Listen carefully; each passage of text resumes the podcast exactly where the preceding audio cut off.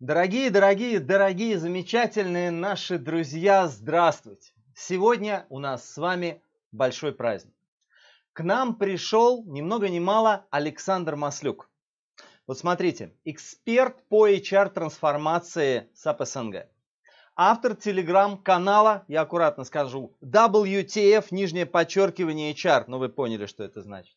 Советник руководителей в сфере HR, он помогает формировать операционную модель HR-функций, помогает формировать стратегию цифровизации HR-процессов и вообще методы управления HR-данными, чтобы предотвращать ошибки и повышать эффективность функций. То есть, в общем, человек, который своими руками кует наше с вами будущее, ну и нам с вами помогает ковать. Но это его не единственная характеристика. Саша об этом еще не знает, но готовясь к сегодняшнему интервью, я пообщался с нашими общими знакомыми, много знакомыми, мало знакомыми. И у меня есть 10 определений, которые Саше дали эти люди, и я их по очереди буду ему выдавать и задавать вопросы, связанные с ними. Саша, привет, безумно рада тебя видеть. Привет, очень-очень тоже рад, очень приятно услышать э, все, что ты про меня только что наговорил. Ну вот, давай сразу начнем. Знаешь, как э, в, недавно в модном клабхаусе была такая тема, кто такой Александр Маслюк и зачем он нужен. Вот примерно в этой стилистике. Кто такой Александр Маслюк, только по-другому. С чего он начинал? Вот как он к этому пришел? А, как докатился до жизни такой? Докатил... Я на самом деле катился до жизни такой довольно долго и разнообразно. У меня очень странная такая рваная карьера до последнего времени была, до последних лет, наверное, 10. И так получилось, что я поработал и в IT-отрасли, э, в локализации софта, да, то есть в переводе и адаптации его там, к определенным рынкам – и в рознице э, руководил частной маркой, то есть делал, ну, условно говоря, пель, то, что называется пельмени перекресток, вот я для одной и другой сети тоже это делал. А, и продавал услуги релокации экспатов. Это отдельная была очень смешная песня, потому что это было в 2009 году, когда они совершенно никому не были нужны. Мне кажется, это лучшая школа продаж, когда ты продаешь что-то, что совершенно никому не нужно, но тебе жизненно важно это продать. А, ну, где-то получил, э, в какой-то момент ездил в Европу, получил MBA, а, потом а, занимался подбором среднего и высшего звена, потом занимался HR-консалтингом и продолжаю им успешно заниматься, собственно говоря, и до сих пор. И плюс, да, у меня есть некоторая связанная с моей работой обязанность быть публичным человеком, и, наверное, мы об этом сегодня еще поговорим, но э, я хочу подчеркнуть именно слово «обязанность быть публичным человеком», которая со временем переросла в некоторый статус, э, как бы это правильно сказать, селебрити районного масштаба, назовем это так. Вот. вот, собственно, так я примерно к этому и докатился. Слушай, ну вот для себя подчеркнул историю про маркетинг и с э, частной маркой, и с продажами в контексте услуг по реалокации экспатов. Ну, то есть это как-то, знаешь, вот правда дополнил образ, потому что, конечно, было у меня вот допущение, что что-то с продажами, маркетингом или с тем и с другим в прошлом было. А вот знаешь еще, еще что про тебя говорят? Вот еще про тебя говорят, что да, ты угадал, э, вот э, локальный celeb, то есть знаменитость индустриального масштаба, даже не местечкового, а не дворового, не районного, а вполне себе индустриального масштаба, такого индустриально-странового, я бы сказал. Вот, понятно про SAP, понятно про... Да, а вот ты же не сказал, что ты ведешь, ну, пожалуй, самый успешный канал на рынке, а, про HR, ты запустил радио в Клабхаусе, а еще что о тебя многие говорят, ты прекрасно играешь на рояле. Ну, прекрасно это громко сказано, но немножко играю, да. да. Как это вот штрих к биографии, откуда, почему? А у меня музыкальная семья. Мой старший брат преподаватель Московской консерватории. Мой отец всю жизнь играл на фортепиано, был самоучкой. И, собственно говоря, это тоже история, которая от меня зависела мало, потому что меня отдали в музыкальную школу в 4 года и насильно держали там до 15. В результате чего я а, так и не смог избавиться от необходимости время от времени играть на фортепиано. Супер, у меня похожая история, меня тоже с 4 до 17 лет там держали, но это не сделало меня настоящим музыкантом. А, Саш, вот сразу тогда давай про вот этот вот немалый пакет всего того, что ты делал, всего того, что ты делаешь. Человек как минимум разносторонний. Знаешь, что еще про тебя интересно говорят? Саша, Саша это человек, который, безусловно, нашел себя. Вот как ты выбирал вектор своего развития, помимо музыкалки, там, понятно, от тебя ничего не зависело, как ты выбирал это, как ты принимал решение? Слушай, со стороны, наверное, кажется, что я, безусловно, нашел себя. А, мне совершенно так не кажется. Мне кажется, что я еще молодой, у меня все впереди. А, и на, на самом деле совершенно не факт, что все будет развиваться дальше именно в этом ключе. А ответ на твой вопрос э, одно единственное слово – случайно.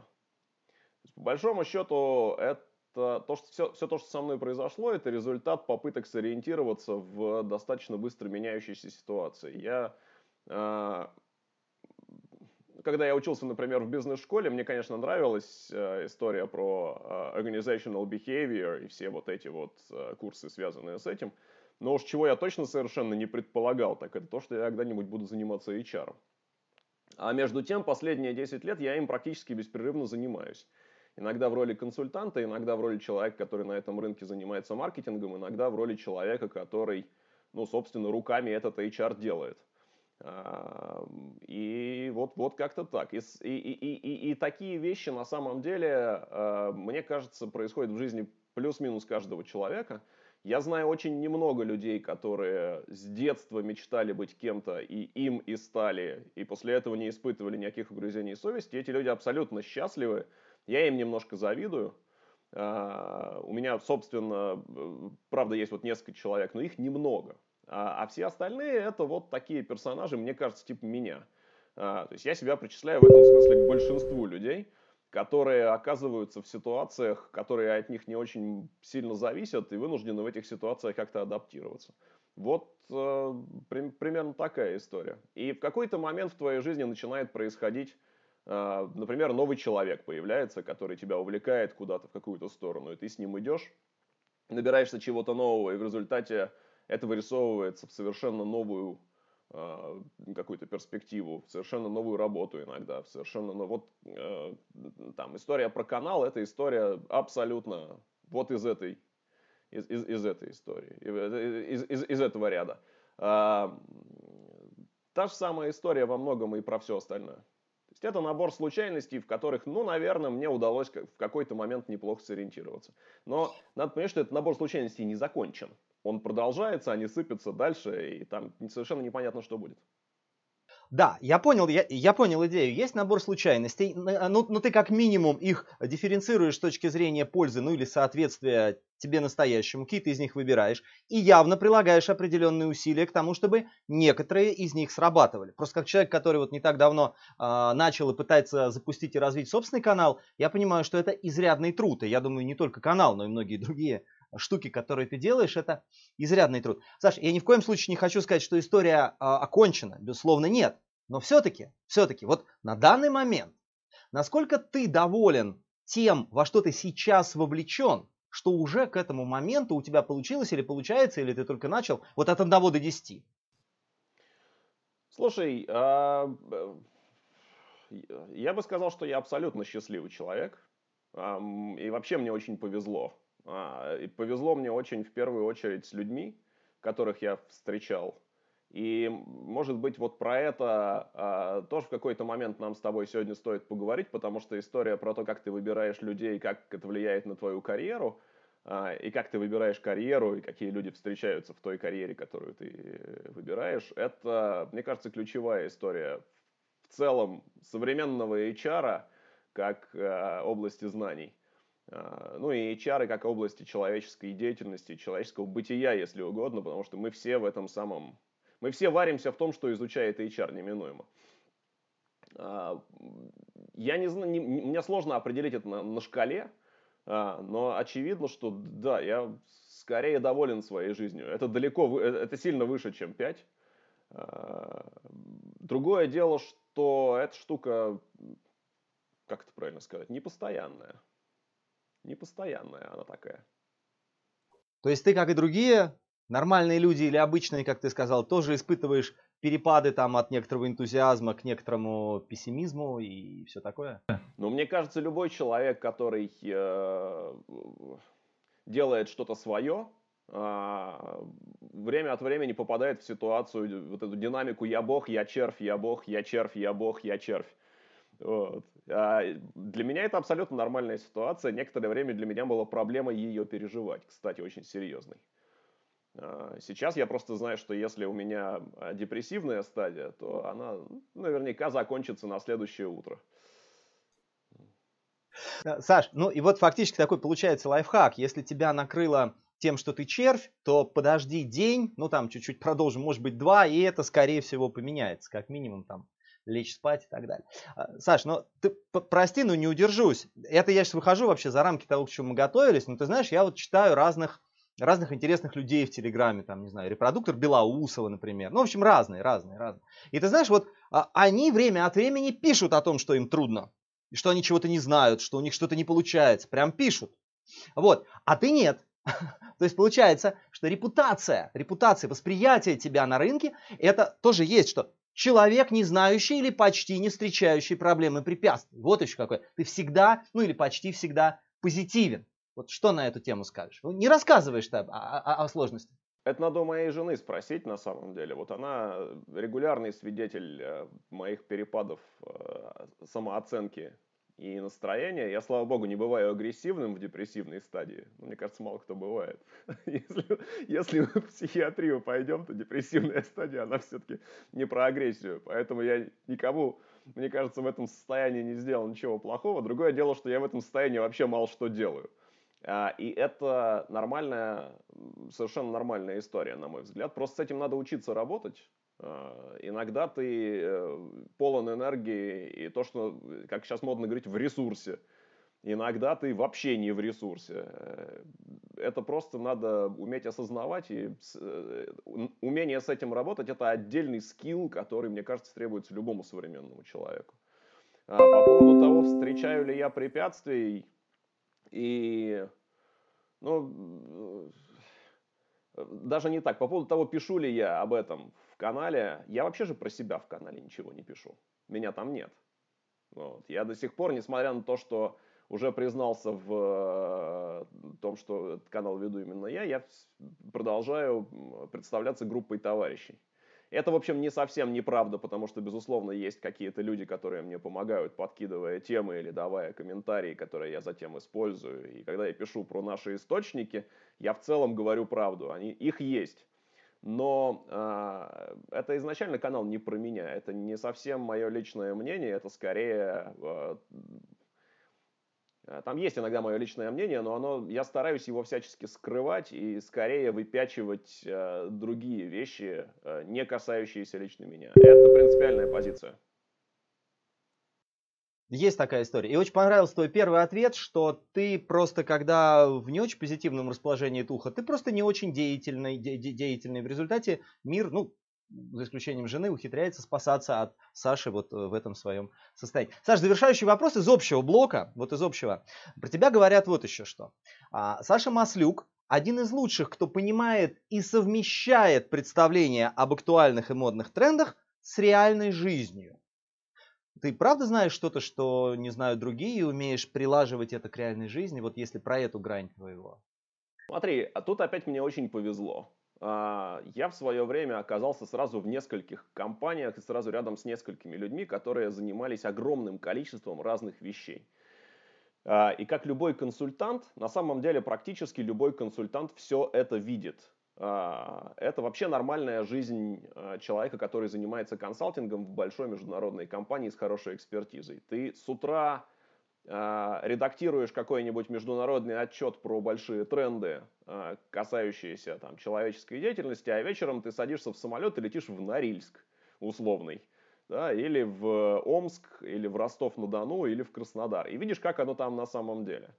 А, я вряд ли чего-то знаю, чего не знают другие. Я знаю, скорее всего, я знаю, что я много чего не знаю, чего знают другие. А, но, возможно, а, мое отличие от большинства консультантов, у каждого из которых есть книга историй. Вот у каждого нормального консультанта, провайдера, человека, который работал со многими компаниями, есть книжка историй, книжка баек, если угодно, которые рассказываются в бане. Некоторые из них э, публично, их можно рассказывать. Некоторые можно рассказывать только в бане и то шепотом после третьей кружки пива. А, но а, в целом, а, может быть, то, что я э, сделал, это я попытался в меру э, консультантской этики это все опубличить. Опубличить вот эту вот разницу между тем, что пишут большие консалтинговые компании в отношении общих трендов, э, не так уж и неправдивых, но просто не всегда применимых. Будущее же неравномерно распределено. И реальной жизнью. Вот да, вот как-то так. Это, наверное, то, что я могу.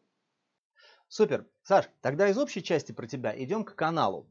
Идем к каналу, и вот еще одна цитата про тебя. Для меня Саша Маслюк – это в первую очередь тот, кто умеет совмещать и находить тонкую грань между острыми и актуальными темами, ну то есть хайпом, и между консервативным, осторожным HR подходом.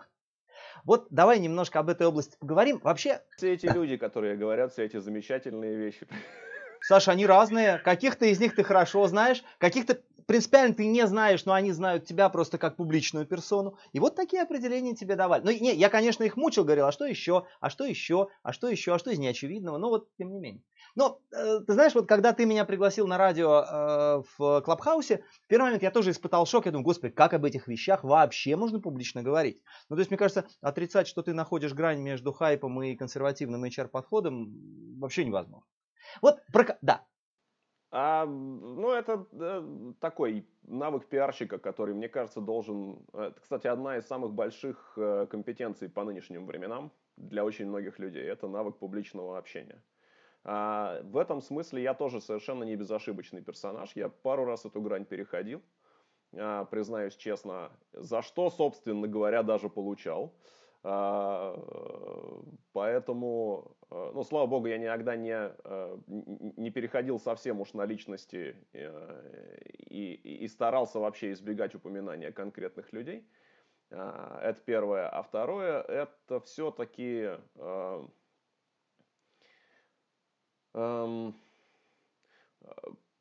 яростное стремление избегать личного мнения и оценочных суждений, свойственную консультанту международной компании. Вот про канал. Про канал, потому что именно благодаря ему, ну, как мне кажется, и многие об этом говорят, именно благодаря ему ты окончательно закрепился, вот стал такой прямо широко известной индустриальной публичной персоной, ну, селебом, если хочешь. Зачем ты вообще начал его вести? Что подтолкнуло? Как пришла идея? Вот как все это было? Ой, это очень простая история, а, имеющая непосредственное отношение к работе на моего текущего работодателя, славную международную компанию SAP. А, дело в следующем. А, в какой-то момент ребята в SAP поняли, что те продукты, которые, те новые продукты, которые они сейчас продают, должны продаваться не айтишникам внутри организаций, а тем, кто эти продукты использует. И поскольку новые облачные продукты HR-ские, саповские, такие как, например, SAP Success Factors или Qualtrics, а, они действительно прежде всего актуальны для HR, а IT практически не принимает в них участие, встал вопрос о том, а как мы будем разговаривать с HR. И поскольку на тот момент а, была такая волна очень интересных телеграм-каналов молодых в разных областях, какой-нибудь Банкста, беспощадный пиарщик э, и так далее, э, которые писали очень, ну, они э, в большинстве случаев писали практически за гранью, и тут понятное дело, что я постарался все-таки туда совсем не лезть. Но да, я создал маленький каналчик, в который сначала позвал свою записную книжку из телефона, анонимно просто, те, кто был в Телеграме. И начал писать туда короткие заметки о том, что мне интересно, в целях попробовать прозондировать историю, а вдруг удастся вот такой вот каналчик создать для HR. И в какой-то момент стало ясно, что это получилось. А в какой-то момент, а в какой-то момент эта штука вообще зажила своей жизнью и перестала иметь непосредственное отношение к продвижению продуктов компании SAP. А вот такая история. То есть это по большому счету маленький маркетинговый инструмент. Более того, создан он был под конкретное мероприятие, под SAP Forum 2018. И предназначен был прежде всего для того, чтобы собрать публику на это мероприятие, потому что там было несколько очень интересных а, вещей, которые мы хотели рынку сказать. Например, в 2018 году был закончен огромный э, и очень успешный по меркам, э, по, по любым практически меркам проект САПа в Сбере. Да, когда Сбер внедрил очень быстро Success Factors, тут честь и хвала разделена примерно пополам, потому что и коллеги из Сбера были молодцы, и, и, и SAP очень здорово себя в этом отношении показал. И вот этот успех надо было максимально всем рассказать. Вот под это дело был, создавался канал, а потом он просто начал жить своей жизнью. И вот, если говорить про канал, ты сравнил э, индустриальный канал про HR с Banksta, с Беспощадный пиарщик, упомянул, что у них с точки зрения границ, ну, диапазон того, что они могут себе позволить пошире. В прошлом ответе ты шикарную совершенно вещь сказал, что ты пару раз переходил за грань доступного, немножко получал и получал обратную связь. Вот откуда Еще одна цитата, да, Саша Маслюк это тот, кто пишет просто офигенные тексты. Самые живые тексты про HR, которые можно найти в Телеграм. Вот как тебе удается столь живо писать на, ну, довольно консервативные, может быть, даже местами скучные, неужели я это сказал, темы? Как вот рождается текст и стиль? Как ты учился этому? Расскажи. А я не знаю. А, ну, а, Наверное, началось с того, что я очень много читал в детстве. Я был довольно болезненным таким мальчиком. И в какой-то момент меня э, в силу неполадок э, некоторых со здоровьем положили э, просто на постель, в постельный режим на несколько месяцев. Так получилось. И эти несколько месяцев я... А, а дело было в конце 80-х или начале 90-х годов. Интернета не было. Зато рядом была районная библиотека, из которой мама по дороге с работы приносила мне очередной томик чего-нибудь. я читал все подряд, а, читал очень много именно прозы, почему-то с поэзией у меня не задалось, а вот прозу я читал очень внимательно. И очень разные вещи, начиная от классики, заканчивая чем там было, что там было доступно.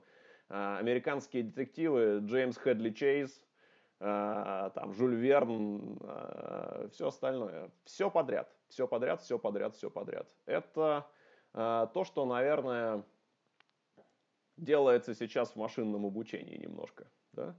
То есть ты, ты засовываешь, берешь самообучающуюся модель, засовываешь в нее все подряд и в итоге смотришь, что получится. Вот у меня получилось так.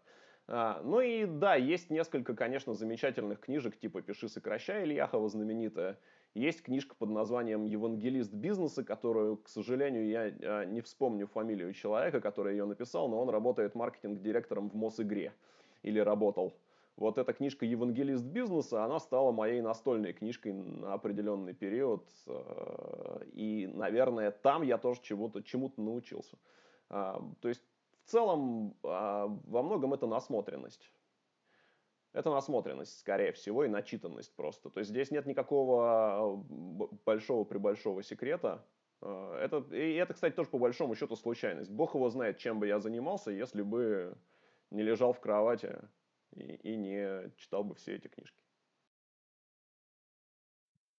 Ну, Саш, по традиции нашего канала мы в любом случае все, всех, кого ты упоминаешь, соберем бережно, выпустим отдельным постом. По-моему, это Сергей Абдульманов. Вот, вот это книга. Бог, совершенно верно. Да, да, книга, о которой ты говоришь. А, смотри, то есть получается, что вот эта вот насмотренность, ну, начитанность, то, как обучается искусственный интеллект, очень интересная история. На нашем канале уже второе интервью. Человек говорит, что одна из причин, по которой он добился того, что вот он имеет сейчас, это был Евгений Черешнев, в том, что был период жизни, когда он просто очень много читал, смотрел, видел всяких новостей, и ты три ответа назад говорил, что то летишь в условный Норильск или Краснодар, а то переводишь международный отчет о трендах. То есть это явный, это явный фактор, который имеет некоторую корреляцию с успехом. Вот давай теперь про конкретику про канал дальше. Значит, ты признался, что все-таки ты основной автор канала WTF только через год. Кстати, знаешь, забавная деталь, я долго стеснялся произносить его название вслух при других HR. Я даже сейчас, вот WTF HR, все такое. В общем, ты через год признался. И в тот период в интервью ты говорил, что для тебя вообще загадка, почему канал был столько популярен, настолько популярен стал и стал фактически главным каналом вот для российских HR. Время прошло, Тогда у тебя было 8 подписчиков, сейчас больше 17 тысяч подписчиков. Средний охват поста, дай бог, каждому 5 тысяч человек, извините. С высоты опыта можешь ли ты сказать, на чем строится популярность? А, популярность строится на нескольких э, вещах. Во-первых, это некоторая дисциплина и регулярность. А, люди всегда знают, что в 8 утра каждого дня они найдут какую-то историю. Это важно. А, это было особенно важно в, в довоенные времена, доковидные, когда люди читали это в метро, потому что свойство телеграмма заключается в том, что тебе падает а, пост да, в канал, и ты можешь даже без связи его открыть в метро, не читая интернет. Это первая история. Вторая история – это определенный формат э, текстов. Это тексты достаточно длинные, чтобы задуматься, и достаточно короткие, чтобы не заскучать. А, формат этот известен со времен, когда люди изобрели форматы бумаги, называется он А4. Вот, каждый, каждый пост это А4. А, и, кстати говоря, в Телеграме есть ограничения на длину поста. Тут ребята очень большие молодцы. В Телеграм-каналах есть ограничения на длину поста. А, оно тоже дисциплинирует. Ну и третья история – это стремление превратить любую, любое повествование в детектив. Вот это очень важная штука, которой я, кстати говоря, научился, когда э, учился в Германии в бизнес-школе. У нас был один профессор из Уругвая. И этот уругвайский профессор э, любой кейс превращал в детектив. То есть он, э, он превращал э, любой разбор кейса в некоторое шоу с отгадыванием, кто убийца. Да? Зачем, зачем компания так странно себя ведет, спрашивал он. А, то есть он давал некоторые условия, в которых большая корпорация а, делала вещи, которых она в этой ситуации делать категорически не должна. И спрашивал, зачем. И после этого он по кусочкам выдавал а, финансовые данные, данные о рынке, а, какие-то еще там комментарии из прессы, слухи рыночные и заставлял а, аудиторию будущих обладателей степени MBA пытаться разобраться, что же здесь происходит на основании вот этих вот хлебных крошек. Было очень круто, на меня это произвело огромное, просто неизгладимое впечатление. А, мужчина этот до сих пор жив-здоров, живет у себя в Уругвае э, и там преподает бизнес. Я вот, э, вот это вот очень хорошо помню. Наверное, вот это тоже повлияло история. Ну и плюс, да, некоторое чуть-чуть эмоционального какого-то, чуть-чуть эмоций, чуть-чуть э, там, юмора, там, чуть-чуть иронии. Это, конечно, помогает. Это чуть-чуть, если бы это было на беспощадном пиарщике. А для HR-канала это не чуть-чуть, а прям вот-вот столько, сколько, столько, сколько можно. А вот скажи, пожалуйста, Саш, а, в общем, огромнейшее спасибо за вот то, что ты раскрыл вот этот вот лайфхак, связанный с тем, что ты превращаешь посты не просто в историю, что многим известно, а в детективную историю. Но опять же, учитывая, сколько Чейза ты прочитал тогда из районной библиотеки, в общем, неудивительно. Вот сейчас, слушай, учитывая живость языка, ну, смелость, в общем, суждений в в контексте... В определенных рамках, да, я надеюсь. Да, в, ну, в контексте HR рынка очень даже смелые. Вот кто сейчас тебя читает, вот эти 17 тысяч, это все еще только HR или уже не только? Знаешь ли ты что-то на это? Слушай, Telegram, к сожалению, это платформа, которая не дает тебе такой четкой информации о твоей аудитории, как, например, Facebook. В этом смысле люди, которые, ну, например, вот ребята, которые делают фейсбучные группы, Настя Хрисанфова, Витя Хабаров, э, э, другие ребята – а, вот э, у них, конечно, больше информации о том, кто их читает. У меня информация, я могу судить только по косвенным признакам, э, по некоторому количеству опросов, по некоторому количеству географической информации, по тем отзывам, которые мне пишут. А, в основном это руководители HR в среднем бизнесе, я бы сказал, и э, HR-директора минус один в крупном. А, то есть вот это вот ядерная аудитория канала. Да, это те люди, которые э, начали его формировать. Постепенно вокруг них начали формироваться дополнительные какие-то э, субаудитории, типа, например, э, провайдеров, консультантов, ребят, которые занимаются HR-теком, какое-то количество людей, не имеющих к HR никакого отношения, случайно набредших на этот канал а, и зачитавшихся. Такие тоже есть. И, и они мне, кстати, даже иногда пишут. Да? Или пишут не мне, а в Фейсбуке, что я всегда очень ценю, потому что это способ растить аудиторию. А, вот есть такие персонажи. Но HR, я думаю, процентов 70, процентов 20 это все, что вокруг HR. И оставшиеся 10% это люди, которые совершенно случайно начали это читать. Угу, спасибо. Саша, а вот смотри, вот если про аудиторию, вот сейчас 17 тысяч. Один из уважаемейших мною экспертов в области HR сказал, что вообще в стране HR, ну, таких вот, э, тех, кого можно назвать профессиональными HR, всего-то 30-40 тысяч человек. Ну, то есть получается, что у тебя 17, это, в общем, огромное количество, там, от 40% до 50% всей этой аудитории. Вот скажи, пожалуйста, как ты к этому пришел? Как ты продвигал свой канал? Вот тоже, может, поделись какими-то лайфхаками. Ну, кроме крутых текстов и э, естественного роста. Вот что, что ты еще делал? Никак. Более того, я принципиально отказываюсь участвовать в подборках э, в Телеграме я принципиально отказываюсь от э, других способов продвижения, которые делают ребята на других больших каналах. Нет ничего плохого в том, что они это делают. А, ну вот, как бы есть, э, не знаю, там Эд Бабушкин с каналом HR Аналитика, который продвигает его путем э, распространения в других медиа собственных текстов, задавания вопросов, э, закидывания провокационных каких-то вещей в тот же самый Facebook, которые вызывают дискуссии. У него есть свой YouTube-канал и так далее. Вот он э, делает такую экосистему. Эта система очень активная в том смысле, что он довольно активно продвигается. А, я этого не делаю. А, и делать, скорее всего, не намерен по той простой причине, что если ты начинаешь активно продвигаться в Телеграме с другими аудиториями, то ты немножко теряешь фокус с точки зрения того, кто тебя читает. А я бы все-таки хотел, чтобы меня читали в первую очередь HR, потому что для всех остальных это правда немножко занудно получается. Когда я начинаю рассуждать там про грейды и про все остальное, ну, ни один нормальный э, человек из бизнеса, ему это не должно быть интересно, им, собственно, это правда не интересно. Вот. А что касается активного продвижения в HR среде, ну, это все равно органика, потому что где-то люди меня перепостили, где-то вот э, мы с тобой в Клабхаусе великолепно поговорили, спасибо тебе огромное, что пришел. Э, где-то э, мы сделали в свое время пару больших, очень интересных вещей с э, Настей Хрисанфовой с Аленой Владимирской. Э, сделали замечательный совершенно конкурс HR «Голос» который, к которому, я надеюсь, мы еще вернемся, и который не состоялся в прошлом году из-за пандемии, из-за того, что мы не захотели собирать людей онлайн, потому что это неинтересно. А, так вот, э, вот, вот, собственно, и все способы продвижения. То есть техническое продвижение, так называемое, я не использую а, не потому, что это плохо, а потому что мне кажется, что вот мы пойдем другим путем.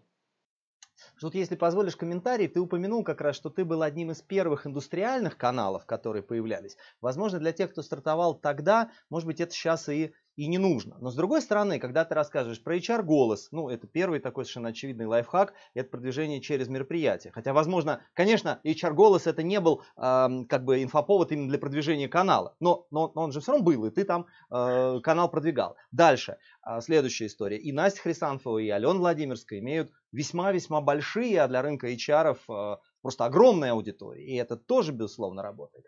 А вот про экосистемы ты затронул очень интересный вопрос. Еще из текущих примеров можно не только а, Эдуарда Бабушкина да, привести в пример. У него, кстати, чуть больше сейчас стало, а, чуть, чуть больше стало подписчиков, даже там 1019, по-моему, у него есть сейчас.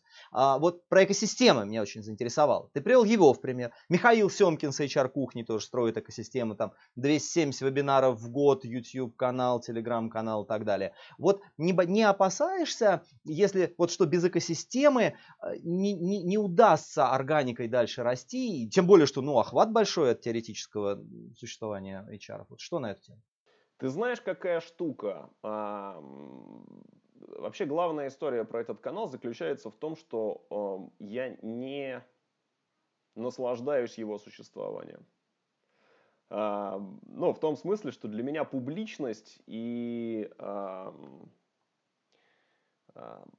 продвижение э, вот таким способом это не цель, а скорее средство. Причем формально цель существования этого канала давно выполнена. Поэтому я не Э, я не хочу, э, как это правильно сказать, становиться медийным лицом российского HR номер один. Э, у меня нет такой цели, я туда, собственно, не собираюсь. И это одна из причин, по которым я не занимаюсь техническим продвижением. Я не использую там акции «напишите про мой канал, а я скину вам какие-нибудь материалы, которых вы иначе нигде не найдете». В чем тоже нет ничего плохого, вот, но как бы, э, ну вот так. Да, и, соответственно, э, я, у меня нет цели, у меня нет цели продвигаться. Это в каком-то смысле случайная любовь, пусть она такой и остается. Супер. Саш, ну и завершая э, вот второй блок тему с каналом, смотри, сколько сейчас времени у тебя на него уходит, когда уже все, в общем, стоит, все рутины продуманы, сколько времени? День, неделю? При хорошем раскладе это 40 минут в день. А, хороший расклад – это если есть отличный инфоповод, про него совершенно ясно, что писать. А, ну вот условно текст про а, какого-нибудь Моргенштерна в Альфе написан реально за 40 минут. Иногда это бывает там ну, до полутора-двух часов. Если это необходимость что-то поресечить, сделать быстрый гуглинг, а, написать кому-нибудь из знакомых что-то по этому поводу думаешь, знаешь ли ты какие-нибудь там, есть ли у тебя какой-нибудь инсайт. Ну вот так. Плюс на самом деле нет такого, что вот я беру и э, сажусь и, и там, словно два часа в день там трачу на написание поста. Скорее всего, это выглядит, как я утром что-то увидел, где-то в перерыве между своими встречами по работе или чем-то еще я, я это все написал, и, и, я написал паре знакомых, где-то я быстро что-то загуглил э, еще где-то там в 10 минут. То есть это такая рваная, рваная занятость, если угодно, которая, на мой взгляд, тоже, кстати, является огромным навыком Э, который стоит осваивать большинству людей, которые собираются быть успешными в э, следующие несколько лет. Потому что навык быстрого переключения и умение совмещать несколько дел одновременно – это штука супер важная. Вот как-то так, наверное. Вот смотри, историей про навыки будущего э, фактически затронул уже тему и следующего блока, но я не удержусь, еще один вопрос здесь же. Ты сказал, иногда бывает инфоповод, который вдохновляет настолько, ну слово вдохновляет ты не упомянул, но лицо в этот момент просветлело, что типа пишется пост за 40 минут. Бывает, когда приходится э, догугливать, и звонить и так далее. Расскажи, где ты ищешь инфоповоды и вообще источники вдохновения? Не знаю, телеграм-каналы, конкретные авторы. Что ты читаешь сейчас? Все подряд. У меня есть привычка читать зарубежную прессу, деловую. А, Причем именно деловую. То есть это Wall Street Journal, это Financial Times, это а, Bloomberg, а, это деловые разделы, там, New York Times и каких-то больших восточных э, англоязычных источников типа South China Morning Post. Вот. Э, это вот из СМИ, да, плюс моя лента э, Инстаграма и моя лента э, Фейсбука, она фактически является источником инфоповодов. Огромное количество источников, на которые я подписан в Инстаграме, в Фейсбуке, это не люди, а СМИ. И поэтому на меня валится довольно большое количество разнообразной информации. Э, плюс э, я со времен бизнес-школы постоянно привык читать э, финансовые сводки. Плюс я слушаю радио. Я слушаю бизнес FM, эм, я слушаю коммерсант FM, эм, я слушаю иногда всякие разные подкасты. А, я довольно много чего читаю в телеге, я читаю много общественно-политических каналов, потому что эти люди задевают темы, имеющие отношение к управлению персоналом, к организационному развитию, к организационному поведению, но упоминают их в другом контексте. Куча очень интересных историй э, из политики э, вот про это, потому что политика это тоже область человеческой деятельности. Я частенько про это пишу. При этом я стараюсь не придерживаться никакой э, определенной политической позиции. Она у меня есть, но я ее в канале предпочитаю не, э, не публиковать. А, ну и э, я продолжаю, я же практик, консультант. Это на самом деле может быть незаметно за всей этой историей но я э, не прекращал э, делать и не прекращаю делать э, реальные проекты для коллег по рынку в тех областях, в которых я разбираюсь. И часто это в рамках САПа происходит, потому что внедрение большой информационной системы, такой как SuccessFactors, требует такого консультирования. Часто это, а, э, если это не противоречит интересам моего работодателя, то у меня есть, собственно, разрешение заниматься собственными проектами. Я ими таки занимаюсь. Вот как-то так. То есть источников информации у меня... Я так сконструировал э, свою жизнь. Я зануда, короче. Я так сконструировал свою жизнь, что я, в общем, довольно много чего получаю из разных источников конструировании жизни есть какие-то интересные аспекты? Прости, не могу удержаться от третьего вопроса. Или, ну, просто вот ты потребляешь много релевантной информации, настроив вот эти вот каналы? Или есть какие-то еще по организации времени, там, пространства, что-то еще? Нет, я довольно, как это правильно сказать, как вы все успеваете? Я ни черта не успеваю. Нет никаких лайфхаков по тайм-менеджменту, есть желание, возможность работать и определенная дисциплина. Ну и вдохновение, конечно. Без него тоже никуда. А, просто надо уметь жить без него. А, и для людей моего склада самый сложный э, навык в жизни – это научиться жить без вдохновения. А, вот это вот очень, ну вот в те самые депрессивные периоды, когда ты сидишь, думаешь, что ты вообще ни о чем, что ты ничего не понимаешь, что ты абсолютно непрофессиональный э, чувак, что ты полный дилетант в своей профессии, э, что тебе совершенно нечего делать, и завтра тебя выгонят отовсюду, где ты есть, и перестанут читать, э, и что в целом как бы надо сниматься и идти работать э, копирайтером в маленькое рекламное агентство в Вологду, да, э, условную. Вот, я сам из маленького города, поэтому я, наверное, могу себе позволить шуточки про маленькие города. А, так вот, э, в такие моменты нужно сесть, а, сказать себе «соберись, тряпка» а, и написать какой-то текст. Или нарисовать какую-то презентацию для клиента. Или сделать несколько звонков и договориться о том, чтобы какой-то процесс заработал. Вот, вот это вот, это на самом деле самая тяжелая история. Потому что когда у тебя, когда тебя прет, тебе легко. А, когда, тебя, когда ты видишь, что ты получаешь удовольствие ровно от того, что ты делаешь, ты это делаешь легко, ты скачешь а, с цветка на цветок, как такой кузнечик, все у тебя легко получается, вот в эти моменты вообще нет никаких проблем. Слушай, сейчас, мне кажется, мы просто сделали мир чуточку лучше. То есть, еще раз подтверди, вот именно ты, Саша Маслюк, у тебя бывает, когда тебе кажется, что ты недостаточно профессионален, что сейчас тебя отовсюду выгонят. Все читатели мгновенно отпишут. У тебя тоже такое бывает? Примерно 50% времени. Вот мне сейчас тоже, знаешь, вот мне тоже сейчас чуточку полегчало. Двигаемся дальше. Значит, еще что про тебя говорят.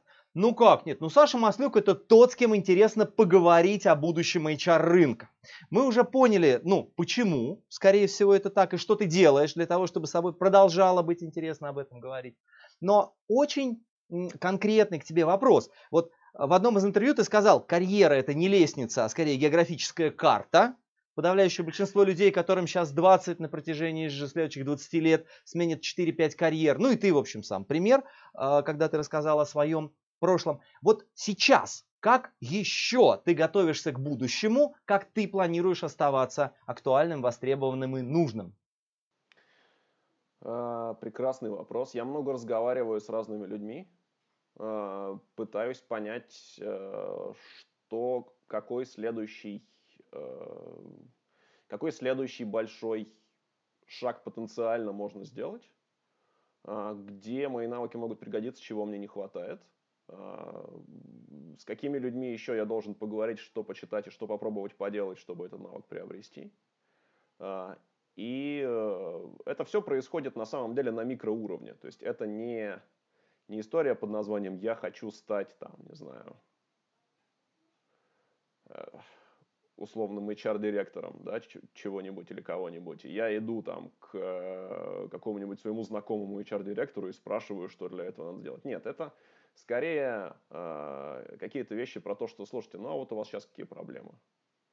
Да, а, а, чем вы сейчас вот там, занимаетесь? А, а вот у нас сейчас проблемы с тем, что мы пытаемся там, перейти на акционерное вознаграждение для наших сотрудников, и это тяжело, потому что мы никогда этого не делали. Так, отлично. А, а в чем конкретно проблема? Ну вот проблема в том, что там, э, у нас, например, нет соответствующих внутренних нормативных документов. А, и ты идешь, читаешь, э, и, и, ты приходишь вечером домой и думаешь, так, интересно, надо погуглить, а как вообще э, там, строится, как, как, где вообще есть внутренние нормативные документы по акционерному вознаграждению, есть такие компании. А может, у меня кто-то есть из этих знакомых, а может, с этим человеком мне, условно говоря, в баню сходить, если он мужчина, да, или а, кофе попить, а, если он обоего пола, а, и поговорить. А, и вот, вот, вот из этого все строится. То есть это, опять же, определенный, определенный набор а, привычек, ритуалов, если угодно, и источников. Очень часто это люди, потому что я учусь в разговоре и в действии. Я не очень хорошо учусь э, в теории. Ну вот мы с тобой заодно и стили обучения затронули по Хане Мамфорду. Слушай, давай... Я предпочитаю по Тоже, тоже хорошо. Слушай, ну вот сейчас было прямо просто просто богатый чек-лист вот фактически лайфхаков и про разговаривать с людьми, и про ключевой вопрос, чем вы сейчас занимаетесь, какие у вас сейчас есть там проблемы или перед вами стоят вызовы. И при этом ты явно воспроизвел то вдохновение, ну мне так показалось, которое у тебя в этот момент возникает и которое держится до вечера, когда ты добираешься и начинаешь гуглить про акционерное вознаграждение. Мне кажется, очень мощная, очень мощная история искать лайфхаки в общении с людьми и один из ключевых лайфхаков, это прям вопрос, чем вы сейчас занимаетесь, какие вызовы сейчас перед вами стоят. Знаешь, несколько, несколько дней назад с Андреем Митюковым а, я готовился к э, конференции сообщества Digital Learning, и я просто готовясь к конференции задал вопрос, Андрей, а вообще какие три вещи, вот самое главное сейчас есть у тебя, какие три главных вызова? И ты, конечно, вот тоже, тоже такой прямо раз и какой-то просто фейерверк вдохновения, и, и я жутко жалею, у меня не установлена утилита для записи у него, я понимаю, что качество у меня будет так себе, и вообще я разговариваю просто в зуме, там, в халате буквально, и вот, и вот это происходит. То есть у, у меня тоже очень откликается. Спасибо тебе большое вот за фактически лайфхак, какой вопрос задавать человеку. Спасибо.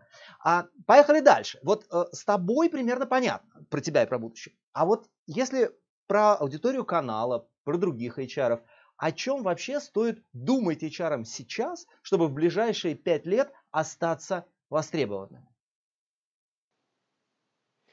Ты знаешь, это вот самый сложный вопрос, наверное, который, э, который вот мы с тобой обсуждали предварительно, и самый сложный вопрос в принципе, потому что сказать вот идите все сюда, это будет, э, э, ну, по меньшей мере, верно не для всех. А, я бы сказал, что на самом деле, а, безусловно, а, надо понимать прежде всего в какой-то индустрии, чем ты собираешься заниматься в ближайшие там, N лет.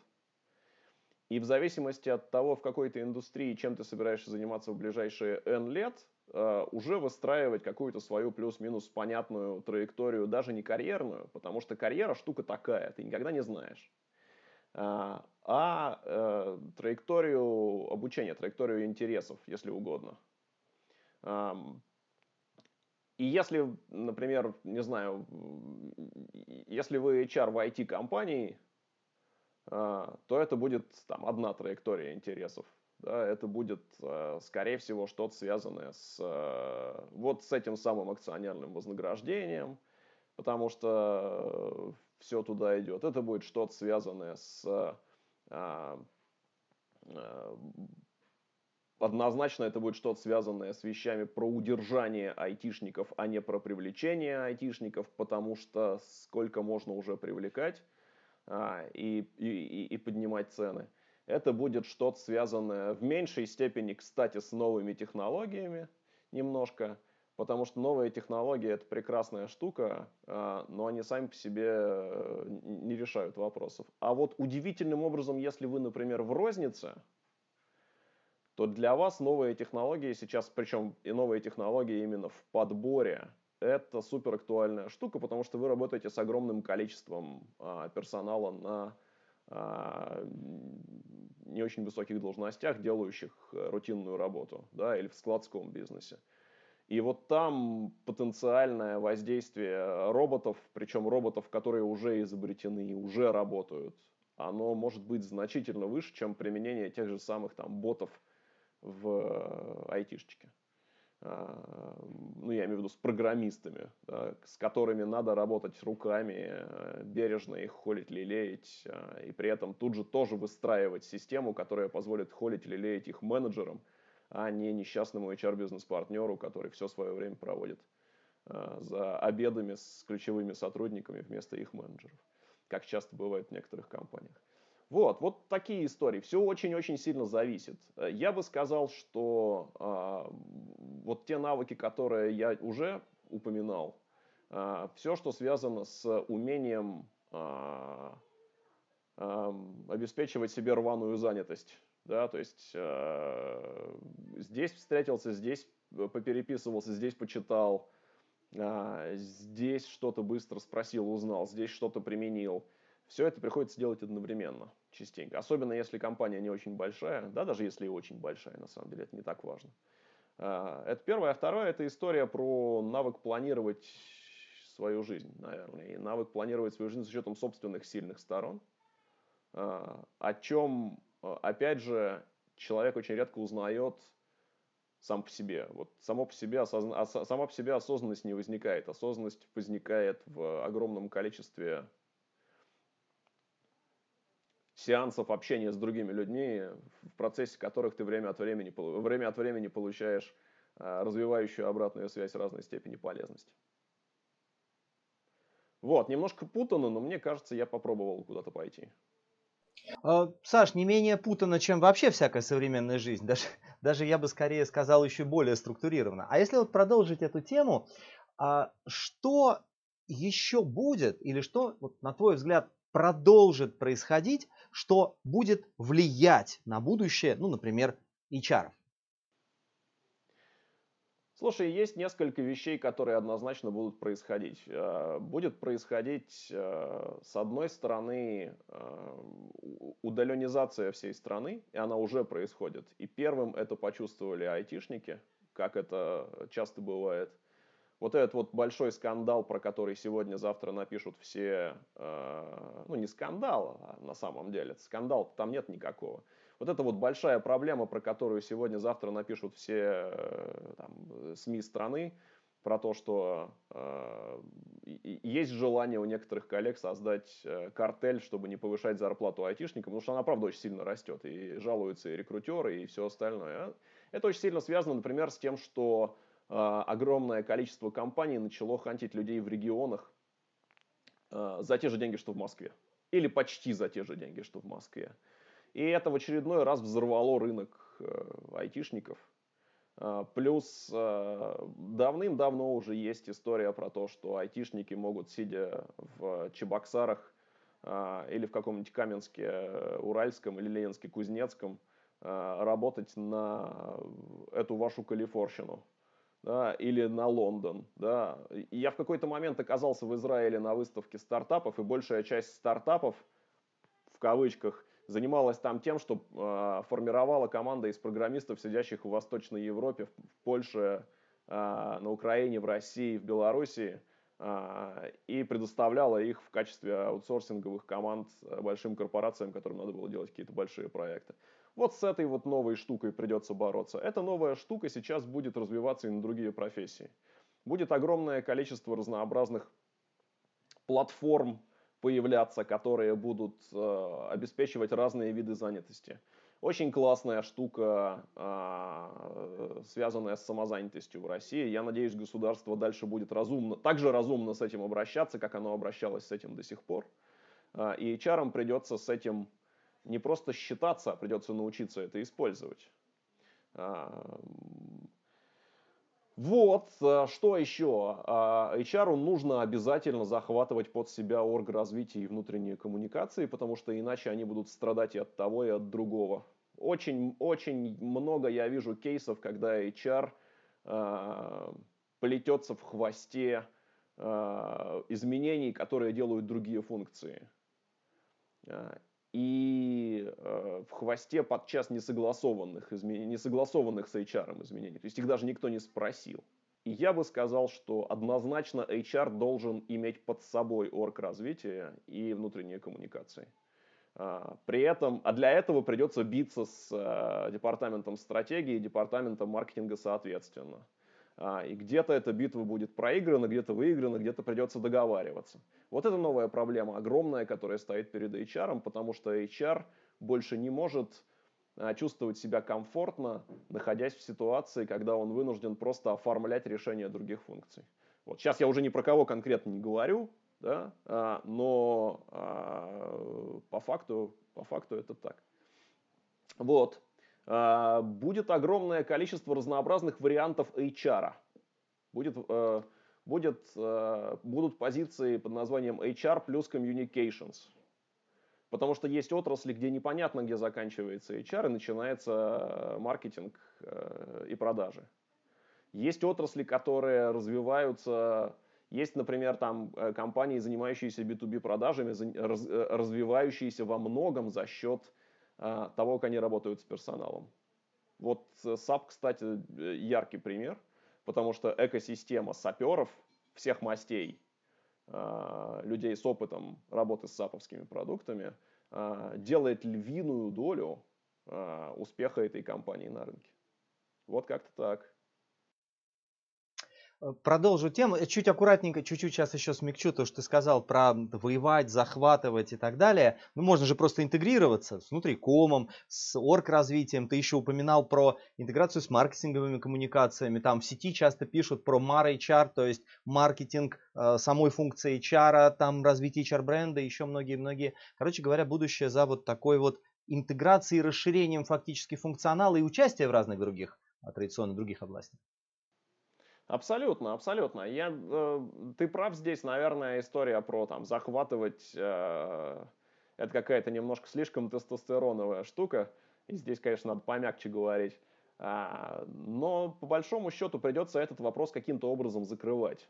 А, нельзя просто а, сидеть и ждать, пока к вам придет э, маркетинг с новой инициативой, э, которую может вам потом добавить проблем да, или нельзя просто ждать, э, когда придет стратегия и скажет, вот теперь мы делаем вот так, а вы, уважаемый HR, вы же наш бизнес-партнер, вот, пожалуйста, решите за нас все проблемы, которые возникнут в результате наших действий.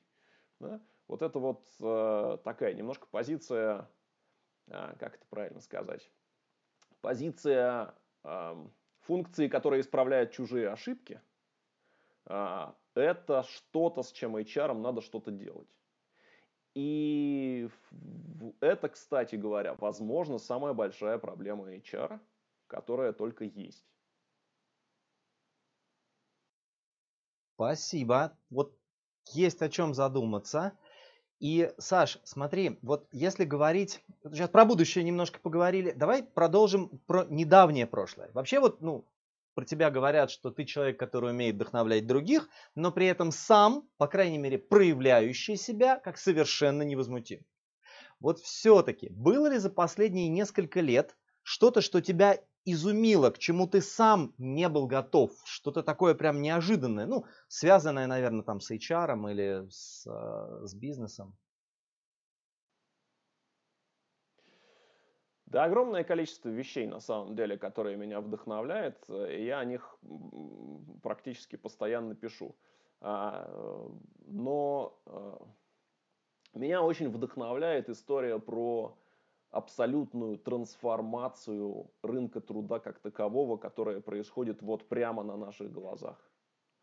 А, и с одной стороны она напоминает черное зеркало, когда люди начинают делать работу, которой управляют машины.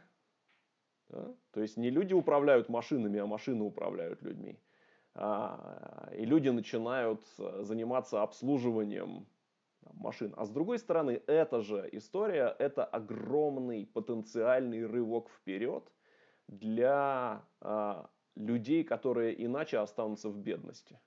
Ну, то есть, вот есть огромное количество сервисов и платформ, которые сейчас позволяют зарабатывать, не выходя из... Их уже огромное, их уже много. А, и а, некоторые из них, например, а, сделаны исключительно для того, чтобы обучать модели машинного обучения, которые потом используются в различных продуктах, э, в, других каких-то вещах и так далее. То есть получается, что люди занимаются тем, что они делают рутинную работу для того, чтобы обучать роботов.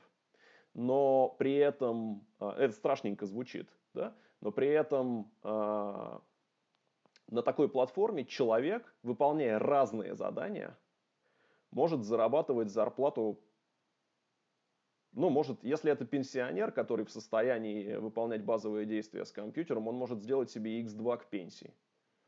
На Турцию заработать. Сидя в э, условном городе Омске или Новокузнецке, э, там, Урюпинске, не знаю. Вот это вот невероятно крутая штука, которая происходит прямо сейчас на наших глазах. И э, люди, которые имеют отношение к HR рынку, безусловно, мне кажется, должны все за ней следить, потому что это настолько круто. Вот это настолько прямо... А, это и опасно, и вдохновляюще, и, и, и хорошо, и где-то действительно там нужно это придерживать в определенных рамках. То есть вот это вот э, классная штука. Вся вот эта вот платформенная занятость, это, это следующий, следующий большой шаг.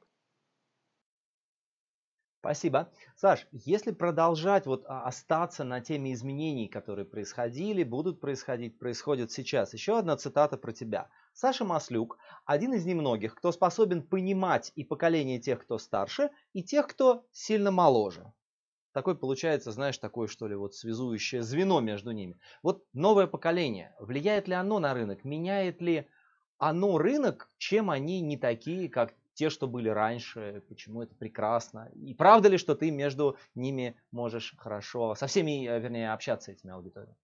Слушай, а я не знаю, честно говоря. У меня был опыт работы с э, ребятами молодыми э, в САПе. У меня там был опыт работы с такими ребятами в качестве стажеров.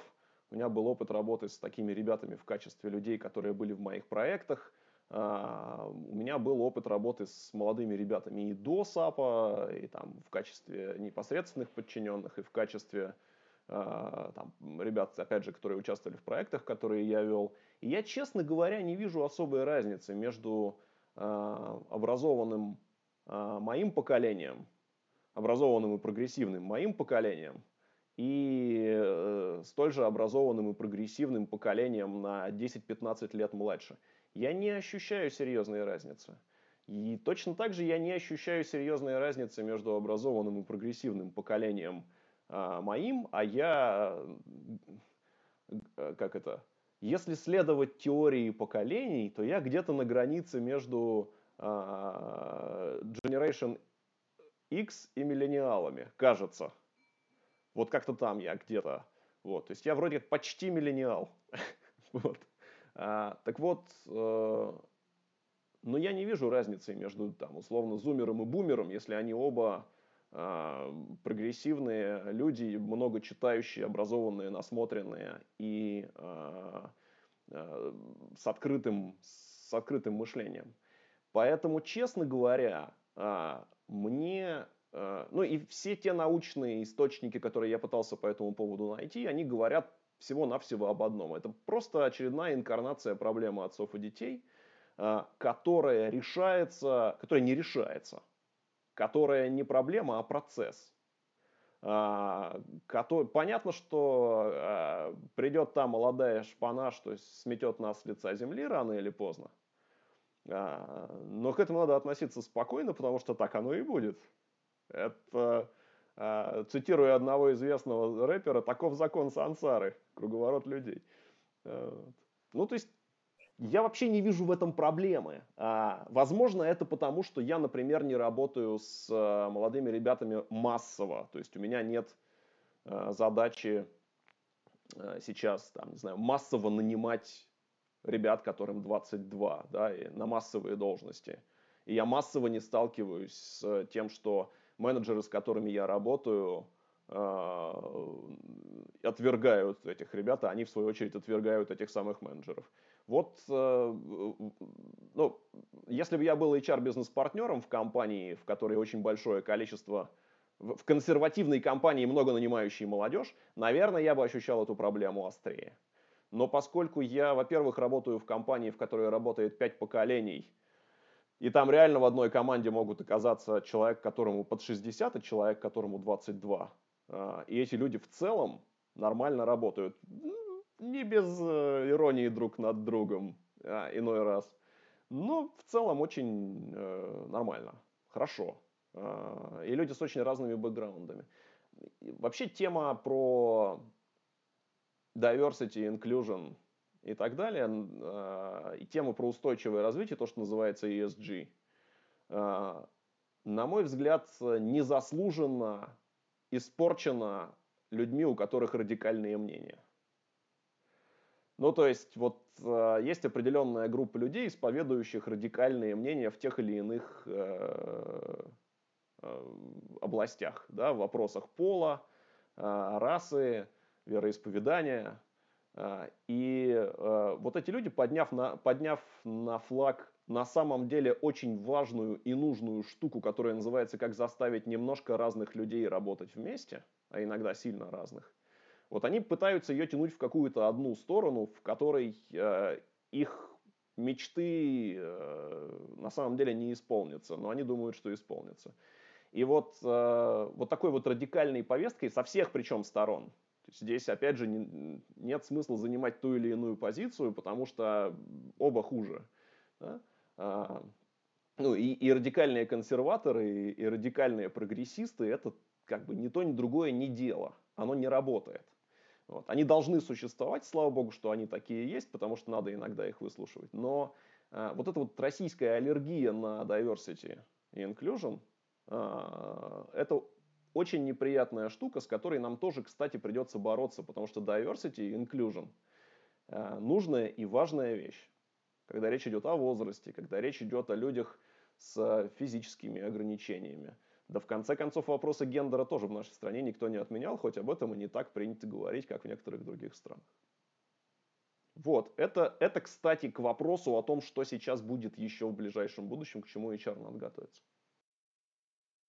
Спасибо большое. Саша, еще мне очень понравилось, ты начав отвечать про разницу между поколениями, ты вынес за скобки образования, сказав про образованное одно поколение и про хорошо образованное другое поколение. И сказал, что если вот сравнивать вот так, то вообще не видишь какой-то кардинальной разницы. То есть, ну, мы сейчас не будем затрагивать тему, как меняется уровень образования там каждого следующего поколения, чтобы не продолжать тему.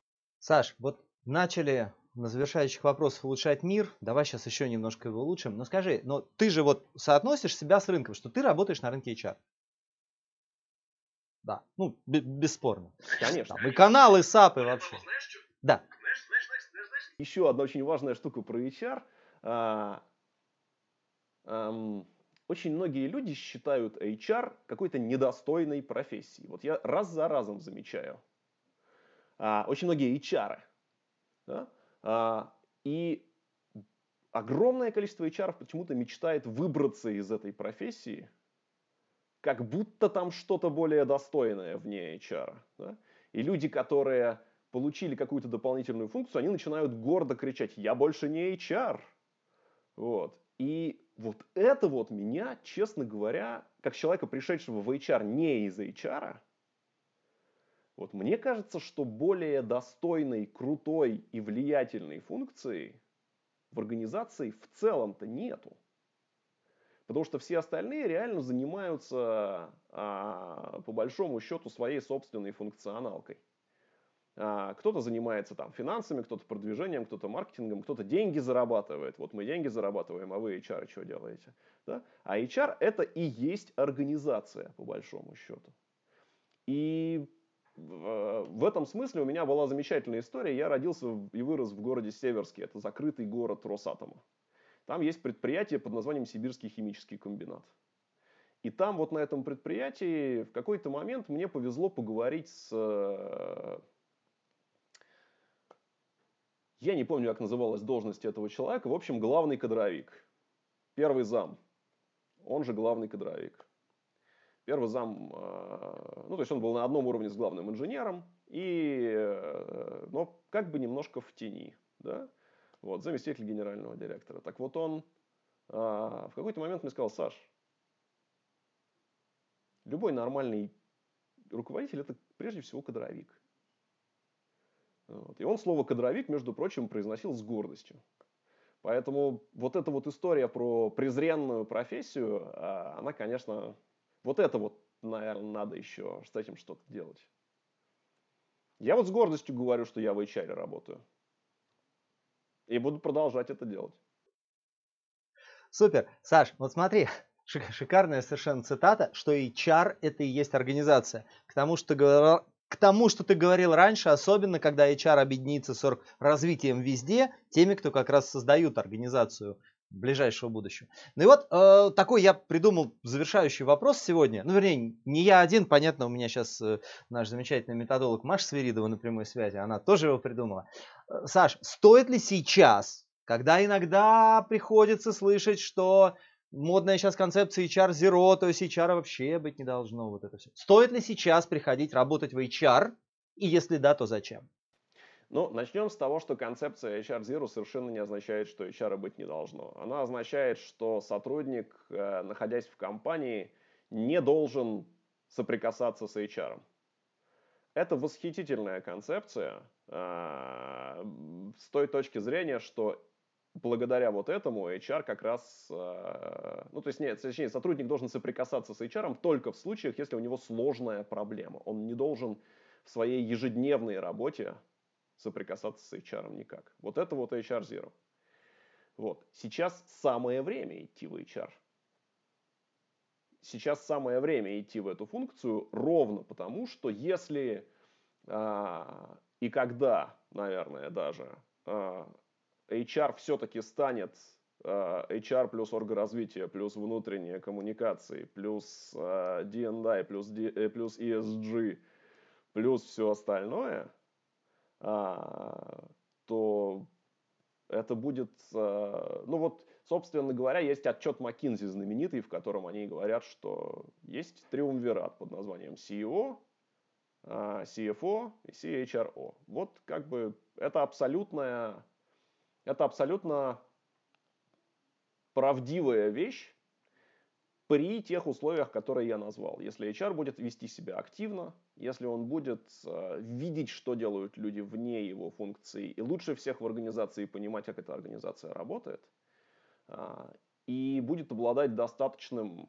э, кругозором, чтобы привносить в эту организацию много чего интересного. Вот это, я понимаю, будет HR. Так вот, в такой HR сам Бог велел идти, потому что более интересной профессии, мне кажется, на Земле нет и не будет в ближайшее время. Такие дела. Супер. Саш, и вот завершая уже, что бы ты пожелал тем, кто сейчас в HR, тем, кто придет в HR. Ты знаешь, честно, вот к тому, что я уже услышал, прям кажется невозможно что-то добавить, потому что потрясающе последовательно. А, последовательно в том, что ты говоришь, ну не знаю, можешь повторить какие-то ключевые идеи. Вот прям посыл. Вот сейчас на максимум включаем возможность изменить мир. Вот представь себе, что все это так и реализуется. Вот, вот пожелай на ближайшие несколько лет. Пожелание на несколько лет. Я хочу, чтобы все, кто вообще слышит сейчас этот разговор, помнили, что им надо стремиться увеличивать свое влияние в организации, а, расширять собственный кругозор а, и а, превращаться, собственно говоря, в то, что HR это и есть организация. HR это не функция в организации, HR это и есть организация. Вот это вот я хочу всем пожелать, наверное. Я немножко повторяюсь, ну а что делать? Спасибо огромное. Спасибо огромное. На этом, на этом мы завершаем. Саш, большое тебе спасибо, что нашел время что пришел, что приподнял завесу тайны над некоторыми твоими область, э, сферами, вот, э, в которых ты работаешь, над теми шагами, которые ты прошел, прежде чем пришел сюда. И, и огромное спасибо, что сделал сейчас очень публичной вот эту фразу HR – это и есть организация. А Александр Маслюк, ну, в некоторой степени можно сказать, что Александр Маслюк и его канал – это одно из лиц э, того самого замечательного российского HR. Саш, спасибо тебе большое. Пожалуйста, большое. Спасибо огромное, что позвал. Спасибо, что дал высказаться. Спасибо всем, кто это увидит.